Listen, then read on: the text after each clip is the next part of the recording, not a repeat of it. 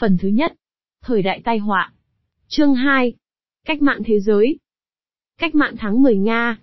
Đồng thời, Bukharin nói thêm, tôi cho rằng chúng ta đã bước vào thời kỳ cách mạng, nó có thể kéo dài 50 năm cho đến khi cách mạng toàn thắng ở khắp châu Âu, và cuối cùng trên toàn thế giới. Theo Arthur Ransom, Six Weeks in Russia in 1919. Thật là kinh khủng khi đọc bài thơ của Shelley, đó là không nói tới những bài ca cách đây 3.000 năm của nông dân Ai Cập, tố cáo sự đàn áp và bóc lột. Trong tương lai, nếu còn đàn áp và bóc lột, đọc những bài ấy, chắc người ta cũng vẫn còn nói, hóa ra ngay từ thời ấy. Theo Bertolt Brecht, đọc bài thơ The Square of Anarchy, của Shelley năm 1938. Sau cách mạng Pháp ở châu Âu lại đổ ra cách mạng Nga, và một lần nữa cả thế giới thấy rằng, nếu vận mệnh của Tổ quốc thực sự được trao tay người nghèo hèn, người vô sản, nhân dân lao động thì bất cứ quân xâm lược nào, dù hùng mạnh tới đâu, cũng sẽ bị quét sạch. Trích báo tường 19 Brigata UCBO Zambon của Du Kích Ý, 1944. Cách mạng là con đẻ của chiến tranh ở thế kỷ 20, đặc biệt là cách mạng Nga 1917 từ đó Liên Xô, được thành lập, và trong giai đoạn thứ nhì của cuộc chiến tranh 31 năm đã trở thành một siêu cường. Nhưng nói chung, cách mạng là hàng số chung của lịch sử thế kỷ này. Một mình chiến tranh tự nó không nhất thiết dẫn tới khủng hoảng, sụp đổ hay cách mạng ở những nước tham chiến. Thực ra, trước năm 1914, người ta tin ở giả định ngược lại, ít nhất đối với những chế độ vốn được danh chính ngôn thuận. Napoleon thứ nhất đã từng than thở chua chát rằng hoàng đế áo thua trăm trận, vua phổ bị đại bại và mất hẳn một nửa giang sơn mà vẫn yên vị trên ngai vàng, còn ông là con đẻ của cách mạng Pháp, thì chỉ cần thua một trận là gặp lôi thôi. Song chiến tranh tổng lực ở thế kỷ 20 đã gây ra sự căng thẳng, đối với các bộ máy nhà nước, và nhân dân các nước tới mức ghê gớm chưa từng thấy, hầu như nó đưa đẩy các nhà nước và các dân tộc đến điểm tới hạn, thậm chí điểm đoạn tuyệt. Chỉ có Hoa Kỳ là nước duy nhất đã trải qua xuyên suốt cuộc chiến tranh mà vẫn, như trước, thậm chí còn hùng mạnh hơn trước. Còn đối với tất cả các nước khác, chiến tranh kết thúc đồng nghĩa với đảo lộn, bể dâu. Cựu thế giới đối nghịch với tân thế giới là châu Mỹ bị lịch sử kết án, điều đó đã rõ ràng. Xã hội cũ, nền kinh tế cũ, những chính thể cũ, nói như người Trung Hoa, đã đánh mất mệnh trời, rồi. Nhân loại chờ đợi một cái gì khác, một đáp án khác. Và năm 1914, cái khác ấy đã trở thành quen quen. Các đảng xã hội, dựa vào hậu thuẫn của giai cấp công nhân đang phát triển mạnh mẽ, tin tưởng sắt đá vào thắng lợi cuối cùng như một tất yếu lịch sử, đã trở thành hiện thân của đáp án khác tại phần lớn các nước Âu Châu. Dường như nhân dân các nước chỉ đợi một hiệu lệnh là sẽ nhất tề vùng lên, thay thế chủ nghĩa tư bản bằng chủ nghĩa xã hội, biến vô vàn khổ đau cực kỳ phi lý của chiến tranh thành cơn đau của sự sinh nở, để tạo ra một thế giới mới. Cách mạng Nga, hay đúng hơn cách mạng Bolshevik tháng 10 năm 1917 phải là hiệu lệnh đó. Trong lịch sử thế kỷ 20, nó trở thành sự kiện trung tâm như cách mạng 1789 đối với thế kỷ 19. Thật ra, không phải ngẫu nhiên mà lịch sử thế kỷ ngắn như cuốn sách này đã phân kỳ, lại trùng hợp hầu như hoàn toàn với tuổi thọ của nhà nước ra đời từ cách mạng tháng 10. Tuy nhiên, cách mạng tháng 10 tác động sâu sắc và toàn cầu hơn hẳn của cách mạng thủy tổ, của nó. Bởi vì, nếu các ý tưởng của cách mạng Pháp đã trường tồn hơn chủ nghĩa Bolshevik, điều này bây giờ thấy rõ, ngược lại những hậu quả thực tế của 1917 so với 1789 to lớn hơn nhiều. Cách mạng tháng 10 đã sản sinh phong trào cách mạng có tổ chức mạnh mẽ nhất trong lịch sử hiện đại. Sự bành trướng của phong trào này, trên khắp hoàn cầu có 102 từ sau cuộc chinh phục của Islam trong những thế kỷ đầu của đạo này. Chỉ trong vòng từ ba chục tới bốn chục năm sau ngày Lenin đặt chân tới nhà ga Phần Lan, ở Petrograd, một phần ba nhân loại đã sống dưới những chính thể phái sinh trực tiếp, từ 10 ngày dung chuyển thế giới, và mô hình tổ chức của Lenin, Đảng Cộng sản. Phần lớn các chế độ này đã theo Liên Xô, trong làn sóng cách mạng thứ nhì nổi lên trong giai đoạn 2, của cuộc chiến tranh trường kỳ 1914-1945. Chương này nói về cuộc cách mạng hai giai đoạn này, song đương nhiên tập trung vào cuộc cách mạng 1917, nguyên khởi và tác thành, đã áp đặt phong cách đặc biệt của nó lên những cuộc cách mạng tiếp theo nó. Mục 1. Trong suốt một thời gian dài của thế kỷ 20 ngắn, chủ nghĩa cộng sản Xô Viết tự khẳng định mình là hệ thống khác biệt, hơn hẳn chủ nghĩa tư bản, và có nhiệm vụ lịch sử là chiến thắng hệ thống tư bản. Trong phần lớn thời gian của giai đoạn này, ngay trong số những người phủ định tính ưu việt của chủ nghĩa cộng sản, Nhiều người cũng còn xa mới chắc mẩm rằng Cộng sản có thể sẽ không thắng cuộc. Và ngoại trừ biệt lệ có ý nghĩa là thời gian 1933, 1945, nền chính trị quốc tế của thế kỷ 20 từ sau cách mạng tháng 10, có thể được lý giải thỏa đáng là cuộc đấu tranh trường kỳ, của các lực lượng bảo vệ trật tự cũ chống lại cách mạng xã hội, được coi là bộ phận, hay đồng minh, hay lệ thuộc vào định mệnh của Liên Xô và Cộng sản quốc tế. Thế kỷ ngắn 20 càng gần ngày kết thúc, thì hình ảnh cuộc đụng đầu tay đôi giữa hai hệ thống xã hội thù địch, sau năm 1945, mỗi bên đứng, sau một siêu cường với một kho vũ khí khổng lồ có khả năng hủy diệt đại trà, càng trở thành phi hiện thực. Đến thập niên 1980, nó trở thành xa lạ đối với nền chính trị thế giới, chẳng khác nào những cuộc thánh chiến ngày xưa. Song chúng ta cũng có thể hiểu được nguyên ủy sự việc. Bởi vì, triệt để và kiên quyết hơn hẳn cách mạng Pháp thời kỳ gia cơ bin, cách mạng tháng 10 tự coi mình là sự kiện liên tôn toàn cầu, hơn là một sự kiện có tính chất quốc gia. Mục đích của nó, không phải là để mang lại tự do và chủ nghĩa xã hội cho nước Nga, mà là để đỡ đẻ cho cách mạng vô sản thế giới. Trong đầu óc của Lenin và các đồng chí của mình, thắng lợi của chủ nghĩa Bolshevik ở Nga chủ yếu là một trận đánh, trong toàn bộ một chiến dịch nhằm mang lại toàn thắng, cho chủ nghĩa Bolshevik trên quy mô toàn cầu, và nó chỉ đáng tồn tại trong ý nghĩa đó thôi. Nước Nga của Sa Hoàng đã chín mùi cho một cuộc cách mạng, hoàn toàn xứng đáng có một cuộc cách mạng, và cách mạng chắc chắn sẽ lật đổ chế độ Sa Hoàng, đó là điều mà các nhà quan sát nhạy bén với tình hình thế giới từ những năm 1870 đều chấp nhận. Tới 1905, 1906, khi cách mạng đã đánh quỵ chế độ Nga Hoàng, thì chẳng còn ai có thể hoài nghi điều đó một cách nghiêm chỉnh cả. Về sau nhìn lại, có một vài sử gia cho rằng, nếu không xảy ra tai biến là thế chiến lần thứ nhất và cách mạng Bolshevik, rất có thể chế độ Sa Hoàng sẽ tiến hóa, để trở thành một xã hội công nghiệp tư bản tự do viên mãn, và thực sự nó đã bắt đầu đi vào con đường đó, nhưng phải dùng ống kính hiển vi mới tìm ra một lời tiên tri như vậy trước năm 1914. Thực ra, chế độ Sa Hoàng sau cuộc cách mạng 1905 vẫn chưa hồi phục được và vẫn bất lực, do dự khi nó phải đương đầu với ngọn triều dâng của bất mãn xã hội. Nếu quân đội, công an và bộ máy hành chính không tỏ ra kiên trung, trong những tháng cuối cùng trước khi chiến tranh bắt đầu, chắc hẳn chế độ đã đứng bên bờ một cuộc bùng nổ. Cũng tương tự như ở nhiều nước tham chiến khác, nhiệt tình và lòng yêu nước của quân chúng khi khai chiến đã tháo gỡ ngòi nổ của cuộc khủng hoảng chính trị, nhưng cũng chẳng được bao lâu. Năm 1915, những vấn đề mà chính quyền Sa Hoàng phải vượt qua tỏ ra không thể nào khắc phục. Cho nên chẳng có gì ngạc nhiên, và bất ngờ khi nổ ra cuộc cách mạng tháng 3 lật nhào chế độ quân chủ Nga, được sự hoan nghênh của toàn bộ dư luận Tây Phương, ngoại trừ những phần tử phản động và bảo thủ cố hữu. Tuy nhiên, nếu không kể những người lãng mạn coi phong tục tập thể của cộng đồng thôn xã Nga là con đường dẫn thẳng tới chủ nghĩa xã hội, thì đối với mọi người, rõ ràng cách mạng Nga không phải và không thể là cách mạng xã hội chủ nghĩa. Trong một nước mà nông dân đồng nghĩa với nghèo nàn, rốt nát và lạc hậu, còn giai cấp vô sản công nghiệp, giai cấp, mà Marx coi là người có nhiệm vụ lịch sử đào huyệt chôn vùi chủ nghĩa tư bản, là một thiểu số nhỏ bé, tuy về chiến lược, nó đã được định vị, rõ ràng chưa có đủ điều kiện tiến hành một cuộc cách mạng như vậy. Ngay những người cách mạng Marxist Nga cũng đồng tình với quan điểm này. Cuộc lật đổ chế độ Nga Hoàng và hệ thống tư hữu địa tô sẽ dẫn tới, và chỉ có thể dẫn tới, một cuộc cách mạng tư sản. Đấu tranh giai cấp giữa giai cấp tư sản và giai cấp vô sản, vẫn theo Marx, cuộc đấu tranh này sẽ dẫn tới kết cục tất yếu duy nhất, sẽ tiếp diễn trong một hoàn cảnh chính trị mới. Đương nhiên nước Nga không sống biệt lập và cách mạng tại một nước to lớn như Nga, mênh mông một giải từ hải phận Nhật Bản đến biên thủy nước Đức, chính phủ lại nằm trong nhóm nhỏ những đại cường ngự trị sân khấu thế giới, không thể không có những hậu quả quốc tế to lớn. Gần cuối đời mình, bản thân các Mark cũng hy vọng một cuộc cách mạng ở Nga sẽ đóng vai trò ngòi nổ, khai hỏa cho cuộc cách mạng vô sản tại các nước Tây phương công nghiệp phát triển hơn, là nơi hội đủ điều kiện cho một cuộc cách mạng vô sản xã hội chủ nghĩa.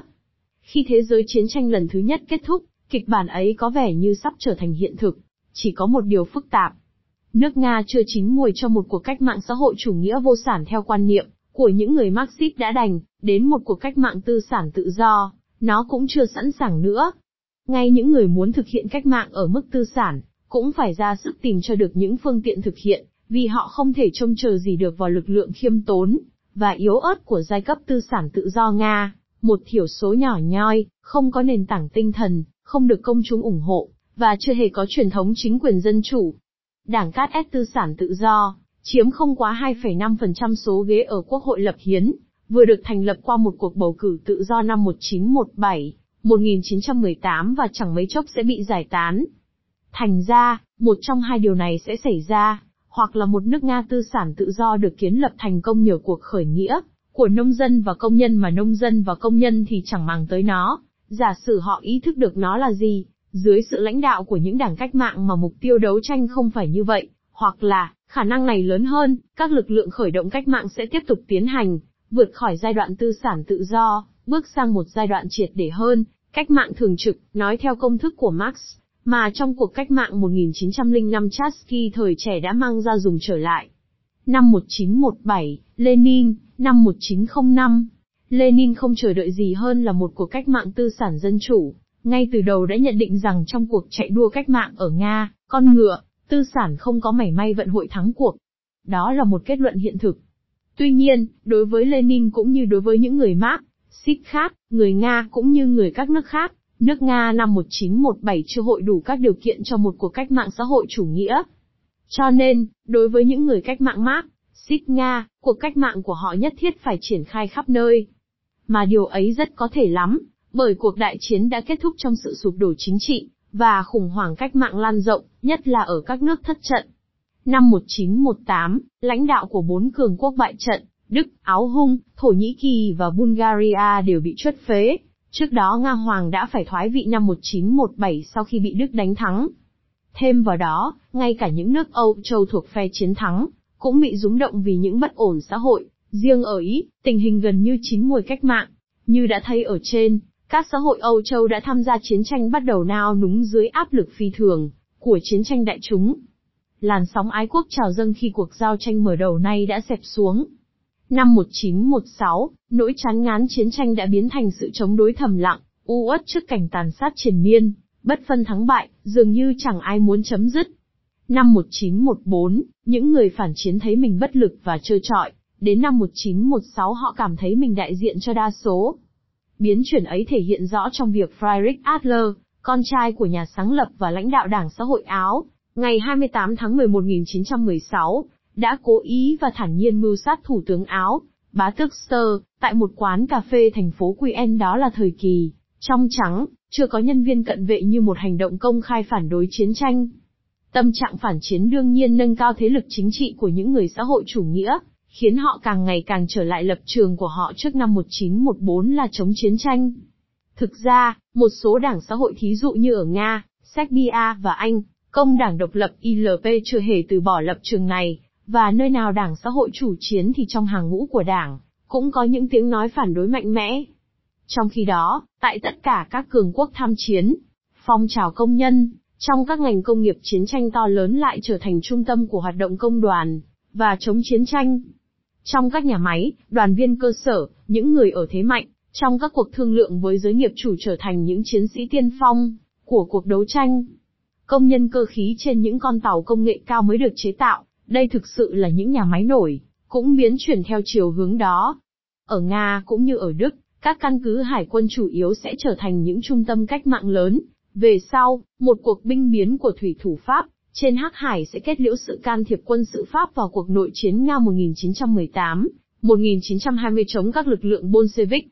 Cuộc nổi dậy chống chiến tranh tìm thấy ở đây một tâm điểm đồng thời là tác nhân của nó. Không ngạc nhiên khi những nhân viên kiểm duyệt của đế chế Áo, Hung, đọc thư của binh lính đã nhận thấy sự thay đổi, giá như thượng đế mang lại hòa bình cho chúng ta, trở thành ngán đến tận cổ rồi, thậm chí nghe nói đảng xã hội sẽ đem lại hòa bình. Nên không có gì phải ngạc nhiên nếu cuộc cách mạng Nga là biến cố chính trị đầu tiên, kể từ khi chiến tranh bắt đầu, đã có tiếng vang ngay trong cả thư từ của vợ con nông dân và công nhân, vẫn theo lời cơ quan kiểm duyệt của triều đình Habut.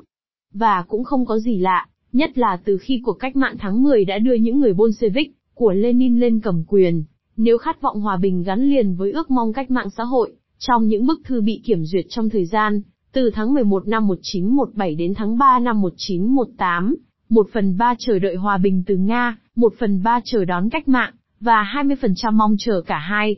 Từ lâu rồi, đã rõ ràng rằng một cuộc cách mạng ở Nga sẽ gây tác động lớn trên trường quốc tế, ngay cuộc cách mạng lần thứ nhất, 1905-1906, đã làm lung lay những đế chế còn tồn tại, từ Áo, hung đến Trung Quốc, qua Thổ Nhĩ Kỳ và Ba Tư.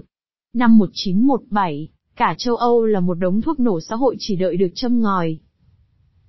Mục 2. Mệt mỏi vì chiến tranh, đứng bên bờ chiến bại và chín mùi cách mạng, nước Nga là chế độ đầu tiên ở khu vực Đông, và Trung Âu sụp đổ dưới tác động căng thẳng của Thế chiến lần thứ nhất. Sự bùng nổ ấy, ai cũng chờ đợi, tuy không ai có thể dự đoán ngày giờ và vận hội. Vài tuần lễ trước cuộc cách mạng tháng 2, sống lưu vong ở Thụy Sĩ, Lenin còn tự hỏi không biết cách mạng có sẽ bùng nổ khi ông còn sống chăng? Chế độ Nga Hoàng đã sập đổ khi một cuộc biểu tình của nữ công nhân, nhân ngày 83, ngày phụ nữ truyền thống của phong trào xã hội chủ nghĩa, và một cuộc đình công ở xí nghiệp kim khí Putilov nổi tiếng, vì có phong trào công nhân hùng mạnh đã dẫn tới tổng bãi công, quân chúng lao qua sông đóng băng, tràn vào khu trung tâm thủ đô, chủ yếu để đòi bánh mì. Sự suy yếu của chính quyền lộ rõ khi quân đội kể cả những đơn vị cô, giác vốn rất mực trung thành đã do dự, rồi không chịu đàn áp và cuối cùng đã bắt tay hữu nghị, với đám đông. Sau bốn ngày biến loạn, quân đội nổi dậy, Nga Hoàng phải thoái vị, nhường chỗ cho một chính phủ lâm thời, xu hướng Liber, phần nào được cảm tình và sự ủng hộ của các đồng minh Tây phương chỉ lo sợ chính quyền Nga Hoàng thế cùng lực, tận sẽ ngừng tham chiến và ký hòa ước riêng rẽ với nước Đức. Thế là nền đế chế của nước Nga đã kết liễu chỉ sau 4 ngày khởi nghĩa tự phát, và không hề có người lãnh đạo. Hơn thế nữa, nước Nga lúc ấy đã chín mùi cách mạng xã hội, đến mức quần chúng Petrozat đã đồng nhất sự chuất phế Nga Hoàng, với đại cáo tự do, bình đẳng và dân chủ trực tiếp. Sự nghiệp của Lenin phi thường ở chỗ đã biến hóa được cuộc nổi dậy có tính chất vô chính phủ, và khó kiểm soát của quần chúng thành chính quyền Xô Viết. Thế là, thay vì một nước Nga liber, hiến chế, hướng về phương Tây, sẵn sàng và đồng ý chống Đức, đã xuất hiện một tình thế cách mạng. Một bên là chính phủ lâm thời bất lực, một bên là vô vàn những Xô Viết, hội đồng tự phát mọc lên như nấm sau cơn mưa. Tại mỗi cơ sở, Xô Viết nắm thực chất quyền lực, ít nhất là quyền phủ quyết, nhưng họ không biết làm gì với quyền lực ấy, và cũng không có một ý niệm gì về khả năng sử dụng quyền lực. Các chính đảng và tổ chức cách mạng những người Bolshevik và những người Vích dân xã, những người xã hội cách mạng và nhiều phe phái khuynh tả nhỏ hơn, tất cả vừa ra khỏi vòng hoạt động bí mật, tìm cách chế ngự và phối hợp các xô, viết, tranh thủ họ đi theo đường lối của mình, tuy rằng ban đầu, chỉ Lenin nhận thức được rằng đó là cơ sở cho một chính quyền mới, tất cả chính quyền về tay các xô, viết. Tuy nhiên, khi Nga Hoàng bị lật đổ, ở Nga ít ai biết phân biệt được các đảng và tổ chức cách mạng, mà có biết thì cũng chẳng biết chọn đường lối nào. Điều duy nhất họ biết chắc là từ nay họ không chịu quy phục bất cứ quyền uy nào, kể cả quyền uy của những người cách mạng tỏ ra ta đây, biết rõ hơn họ là phải làm gì. Ở các thành phố, người nghèo đòi hỏi trước tiên là bánh mì, công nhân thì đòi tăng lương và giảm số giờ lao động. Còn những người Nga sống bằng nghề nông 80%, tất nhiên đòi ruộng đất, và mọi người gặp nhau một điểm là đòi chấm dứt chiến tranh, mặc dầu lúc đầu khối công nông trong quân đội phản kháng không phải vì chiến tranh, mà vì chịu kỷ luật quá khắt khe và vì bị sĩ quan đối xử tàn tệ. Những người đưa ra khẩu hiệu bánh mì, hòa bình và ruộng đất, ngày càng được ủng hộ rộng rãi, đặc biệt là những người Bolshevik của Lenin, tháng 3 1917 chỉ có mấy nghìn đảng viên, sang đầu hè, lên tới gần một phần tư triệu người, Thời chiến tranh lạnh phổ biến huyền thoại theo đó Lenin chỉ giỏi tổ chức đảo chính, thực ra ngược lại, chủ bài duy nhất của người Bolshevik là họ nhận thức được quần chúng mong muốn gì, nghĩa là họ biết chiều theo và lãnh đạo được quần chúng. Chẳng hạn như khi Lenin thừa nhận rằng, trái ngược với cương lĩnh xã hội chủ nghĩa, nông dân chỉ muốn được chia ruộng đất cho từng gia đình canh tác, thì ngay lập tức ông, vận động các đồng chí Bolshevik ủng hộ hình thái kinh tế cá nhân chủ nghĩa này. Ngược lại, chính phủ lâm thời và những người ủng hộ chính phủ hoàn toàn không ý thức được, rằng họ không có cách nào bắt nước Nga phải tuân thủ các đạo luật, và sắc lệnh mà họ ban hành. Khi các doanh nhân và cán bộ xí nghiệp tìm cách tái lập kỷ luật lao động, thì họ chỉ càng làm cho công nhân trở thành triệt để hơn nữa. Và đến tháng 6 1917, khi chính phủ muốn mở ra, bằng mọi giá, một cuộc tiến công quân sự mới, thì quân đội ngao ngán, còn binh sĩ nông dân, thì bỏ ngũ về làng để cùng với thân nhân tham gia chia lại ruộng đất. Cách mạng lan truyền dọc theo tuyến đường xe lửa đưa họ từ mặt trận về làng quê. Điều kiện chưa chín mùi để chính quyền sụp đổ ngay bấy giờ, nhưng từ mùa hè trở đi, quá trình triệt để hóa đã tăng tốc trong hàng ngũ quân đội, cũng như ở các thành phố lớn, tăng cường lợi thế cho đảng Bolshevik. Cố nhiên, nông dân ồ ạt ủng hộ những hậu duệ của đảng dân túy, tức là các đảng viên xã hội cách mạng, nhưng trong nội bộ đảng này, đã hình thành một cánh tả, triệt để hơn, lập trường gần gũi Bolshevik, và trong một thời gian ngắn sau cách mạng tháng 10, đã tham gia chính phủ. Đảng Bolshevik, lúc đó chủ yếu là một chính đảng công nhân chiếm đa số ở các thành phố lớn, đặc biệt là ở thủ đô Petrograd và ở Moscow, lại nhanh chóng bành trướng ảnh hưởng trong quân đội, khiến cho sự tồn tại của chính phủ lâm thời mỗi ngày thêm bấp bênh, nhất là khi phải kêu gọi các lực lượng cách mạng tại thủ đô, để chấn áp một mưu toan đảo chính phản cách mạng, của một viên tướng bảo hoàng hồi tháng 8. Làn sóng ngầm của quần chúng cảm tình thuộc xu hướng triệt để tất nhiên, thôi thúc đảng Bolshevik giành lấy chính quyền. Thực ra, khi tới thời điểm, chính quyền chẳng cần phải giành lấy, mà chỉ cần, nhặt lên. Người ta vẫn truyền miệng rằng số người bị thương trong khi quay cuốn phim tháng 10, còn lớn hơn số người bị thương trong cuộc tấn công, vào cung mùa đông ngày 7 tháng 11 1917. Chính phủ lâm thời không còn ai bảo vệ, đã tan rã. Từ khi chính phủ này sụp đổ cho đến tận ngày nay, cách mạng tháng 10 bị chìm ngập trong vô vàn những cuộc luận chiến, phần đông là những cuộc luận chiến bất lương. Vấn đề đặt ra không phải như những sử gia chống cộng chủ trương, xem phải chăng đó là một cuộc đảo chính do một người hết sức chống dân chủ là Lenin khởi xướng, mà là, sau khi chính phủ lâm thời sụp đổ rồi, thì ai thay thế, thì tiếp theo là gì? Từ đầu tháng 9 trở đi, Lenin tìm cách thuyết phục những phần tử còn do dự trong đảng rằng, chính quyền rất có thể sẽ tuột luốt, nếu họ không biết nắm lấy thời cơ trong khoảng khắc ngắn ngủi, mà nó nằm trong tầm tay. Và không những thế, vấn đề còn đặt ra có lẽ cũng bức xúc không kém, là, giả dụ người Bolshevik giành được chính quyền rồi, liệu họ có giữ nổi chính quyền hay không?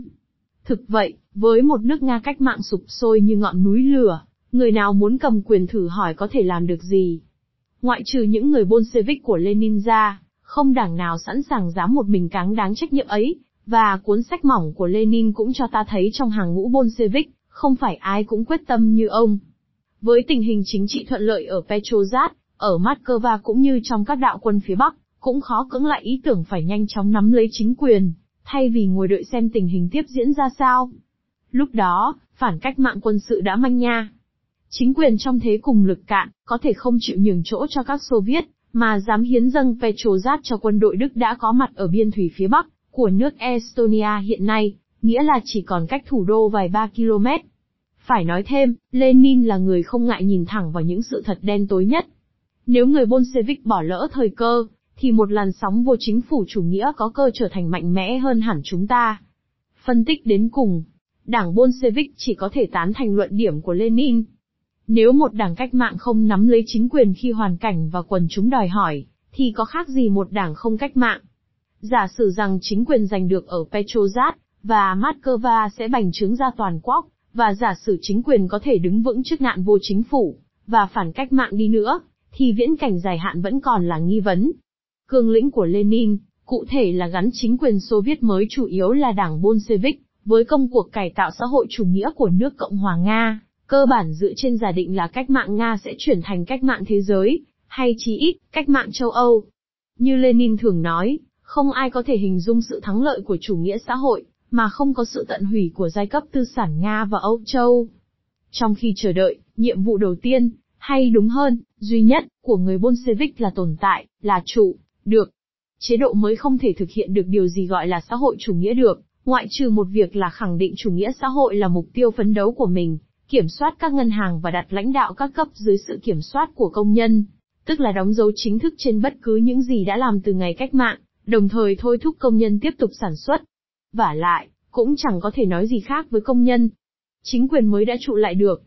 Nó đã sống sót sau khi bị Đức áp đặt nền hòa bình trừng trị, ở Bredlitov, và vài tháng sau đó thì đến phiên Đức bại trận, Ba Lan, các tỉnh vùng Bante, Ukraine và những bộ phận rộng lớn ở phía nam và tây nước Nga. Và trên thực tế, cả vùng Transcaucasia đã bị tách khỏi lãnh thổ đế chế cũ. Về sau, hai vùng Ukraine và Transcaucasia sẽ được khôi phục.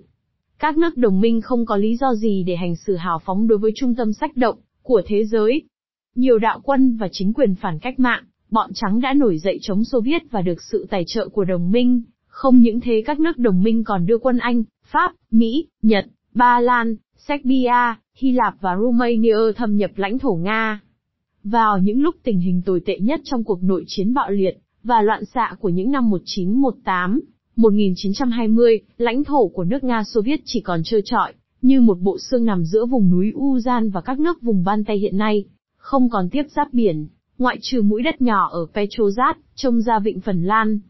Chủ bài lớn duy nhất của chính quyền mới, tay không xây dựng ra đại hồng quân, cuối cũng đã chiến thắng, là sự bất cập và chia rẽ của các đạo bạch quân, nội bộ liên tục cắn xé nhau, sở trường của các đội quân này là làm mất lòng nông dân Đại Nga, thêm vào đó là nỗi nghi ngờ của các cường quốc đồng minh, họ lo ngại là dùng binh lính và thủy thủ đánh nhau với Bolshevik, vì đám này có thể làm binh biến.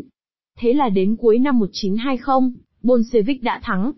Trái ngược với sự chờ đợi, nước Nga Xô Viết đã tồn tại được. Người Bolshevik đã giữ được chính quyền, không những lâu hơn công xã Paris năm 1871, như Lenin đã thở phào và tự hào ghi nhận sau hai tháng rưỡi cầm cự, mà còn xuyên suốt những năm tháng khủng hoảng và tai họa triền miên, quân Đức xâm lấn, hòa bình trừng trị, địa phương ly khai, phản cách mạng, nội chiến, quân đội của nhiều nước can thiệp, nạn đói và sụp đổ kinh tế. Chính quyền mới không thể có một chiến lược hay triển vọng nào khác hơn là, ngày qua ngày, phải chọn lựa giữa những quyết định bức thiết để giải quyết những vấn đề cấp bách, và những quyết định có thể dẫn tới tai họa tức khắc. Trong hoàn cảnh ấy, chẳng ai có thể suy xét tới những hậu quả dài hạn có thể của những biện pháp phải quyết định ngay bây giờ, nếu không thì cách mạng sẽ kết thúc, nói chi đến những hậu quả có thể hay không có thể. Và cứ như thế, người ta đã phải đi từ quyết định này sang quyết định khác. Khi nước Cộng hòa Xô Viết non trẻ vượt qua được những thử thách ấy, thì mới nhận ra rằng mình đã dấn thân vào một hướng đi rất xa với hướng đi, mà Lenin nghĩ tới ngày nào ở nhà ga Phần Lan. Dù sao đi nữa, cách mạng đã sống sót, ít nhất nhờ ba nguyên nhân. Trước tiên, với một đảng Cộng sản 600.000 người được tổ chức theo lối tập trung và có kỷ luật, cách mạng Nga có một công cụ hùng mạnh vô song, phôi thai của một bộ máy nhà nước. Bất luận vai trò của nó ra sao trước ngày cách mạng bùng nổ, phải nói là mô hình tổ chức mà Lenin đã truyền bá và bảo vệ không mệt mỏi, cuối cùng đã chứng tỏ hiệu lực. Hầu hết các chính quyền cách mạng của thế kỷ 20 đã sử dụng mô hình tổ chức ấy, không dưới dạng này thì dạng kia. Nguyên nhân thứ nhì là, đó hiển nhiên là chính phủ duy nhất có ý chí, và khả năng duy trì sự nhất quán của nước Nga như một quốc gia, vì vậy mà nó được sự ủng hộ lớn lao của những phần tử yêu nước, mặc dầu về chính trị họ thù ghét chính phủ, thí dụ như các sĩ quan quân đội, nếu không có những sĩ quan này, thì không thể nào xây dựng được Hồng quân. Đối với những người này, cũng như đối với nhà sử học sau này nhìn lại, thì ở thời điểm 1917-1918, vấn đề đặt ra không phải là chọn lựa giữa một nước Nga liberal và dân chủ và một nước Nga không liberal, mà là chọn lựa giữa sự tồn tại của nước Nga và sự tan rã, như số phận của những đế chế cổ lỗ và bại trận là đế chế Áo, Hung và Thổ Nhĩ Kỳ. Khác với hai đế chế này, cách mạng Nga cơ bản đã gìn giữ được sự thống nhất lãnh thổ của quốc gia đa dân tộc, mà nhà nước Gia Hoàng đã dựng nên ít nhất cho đến 74 năm về sau. Nguyên nhân thứ ba và cuối cùng, cách mạng Nga đã mang lại ruộng đất cho nông dân. Trong giờ phút nguy kịch nhất, đa phần nông dân Đại Nga, hạt nhân cứng của nhà nước và quân đội mới tin rằng với bọn đỏ, họ có nhiều cơ may giữ gìn được ruộng đất hơn là nếu bọn quý tộc trở lại. Đấy là lợi thế quyết định của lực lượng Bolshevik trong cuộc nội chiến 1918, 1920. Thực ra, nông dân Nga đã quá lạc quan,